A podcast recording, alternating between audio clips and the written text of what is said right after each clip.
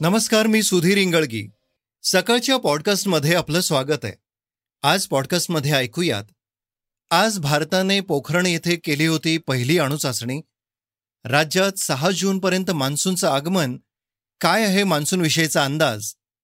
Supreme कोर्टाने स्थानिक स्वराज्य संस्थांच्या निवडणुकांविषयी काय दिले आदेश? चीनमधील आशियाई पॅरागेम्स स्थगित.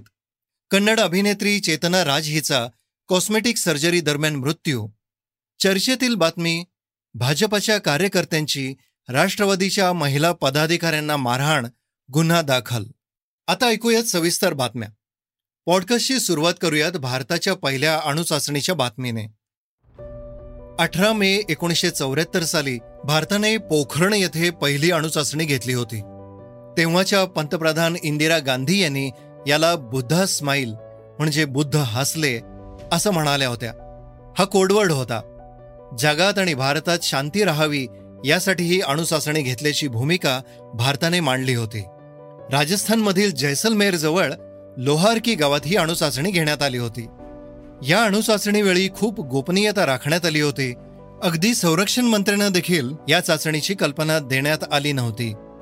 पंतप्रधान इंदिरा गांधी स्वतः या अणुचाचणीवर बारीक लक्ष ठेवून होत्या.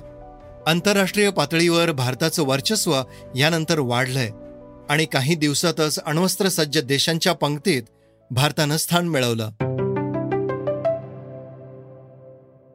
आता बातमी मान्सून विषयी राज्यात मान्सूनचं आगमन सहा जून पर्यंत होईल तर मराठवाड्यात अकरा जून पर्यंत मान्सून पोहोचेल असा अंदाज हवामान विभागाने वर्तवलाय. मान्सूनचं आगमन अंदमानच्या समुद्रात सहा दिवस आधीच झाल्याने उष्णतेच्या लाटेपासून दिलासा मिळेल अशी आशा सगळ्यांना आहे. मुंबईत सहा जूनला मान्सूनचं आगमन होणार आहे. विदर्भ आणि उत्तर महाराष्ट्रात देखील मान्सून अकरा जूनपर्यंत धडकणार आहे. मागील वर्षी या भागात जुलैमध्ये मान्सूनचं आगमन झालं होतं. यंदा मात्र महिनाभर आधीच मान्सून धडकणार आहे. दरम्यान पूर्व मोसमी पावसाचा अंदाज वर्तवण्यात आला असून महाराष्ट्रात नऊ जिल्ह्यात येलो अलर्ट जारी करण्यात आलाय.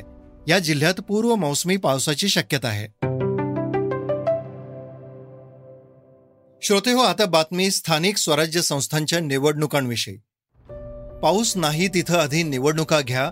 जर मुंबई आणि कोकणात जास्त पाऊस होतोय तर तिथल्या निवडणुका नंतर घेण्यात याव्यात असं सुप्रीम कोर्टाने म्हटलंय.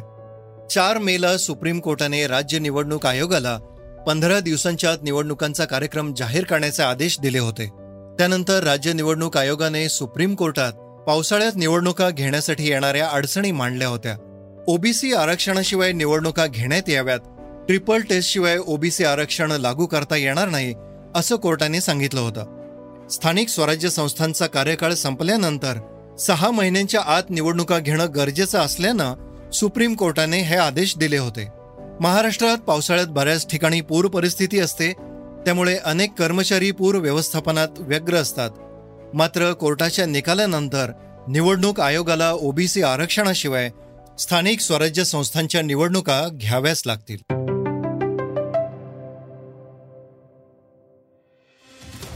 आशियाई पॅरा गेम्स नऊ ते पंधरा ऑक्टोबर दरम्यान चीनच्या हाँगझोमध्ये होणार होत्या. मात्र चीनने ही स्पर्धा कोरोनाच्या वाढत्या प्रादुर्भावाच्या भीतीपोटी स्थगित केली आहे.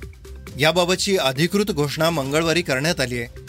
आशियाई पॅराऑलिम्पिक समितीने आपल्या प्रसिद्ध केलेल्या वक्तव्यात म्हटलंय की हॉंगझो येथे दोन हजार बावीसमध्ये होणाऱ्या पॅरा गेम्सची आयोजक समिती आणि आशियाई पॅराऑलिम्पिक समिती घोषणा करत आहे की नऊ ते पंधरा ऑक्टोबर दरम्यान होणारे दोन हजार बावीस आशियाई पॅरा गेम्स स्थगित करण्यात आलेत.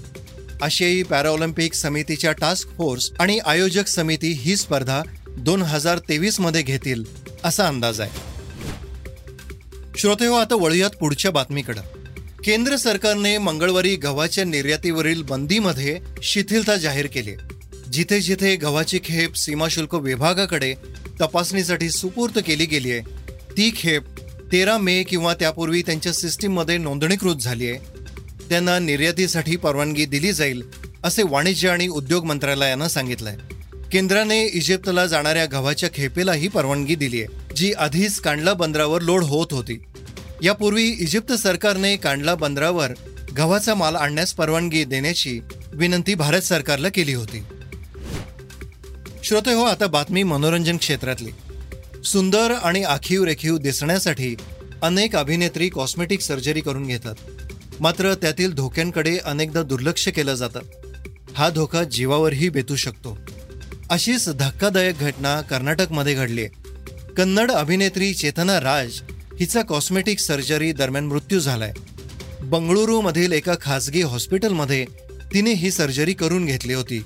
अधिकची चरबी म्हणजे एक्सेसिव्ह फॅट कमी करायची सर्जरी करताना चुका झाल्याने तिच्या फुफ्फुसात पाणी साठू लागलं आणि तिने अखेरचा श्वास घेतला. सर्जरीच्या काही तासानंतरच तिला अस्वस्थ वाटू लागलं होतं. मात्र त्या खासगी रुग्णालयात आयसीयूची सोय नव्हती. तसंच इतर आधुनिक तंत्रज्ञानही नव्हतं. तिने आपल्या कुटुंबियांना सर्जरीबद्दल सांगितलं नव्हतं.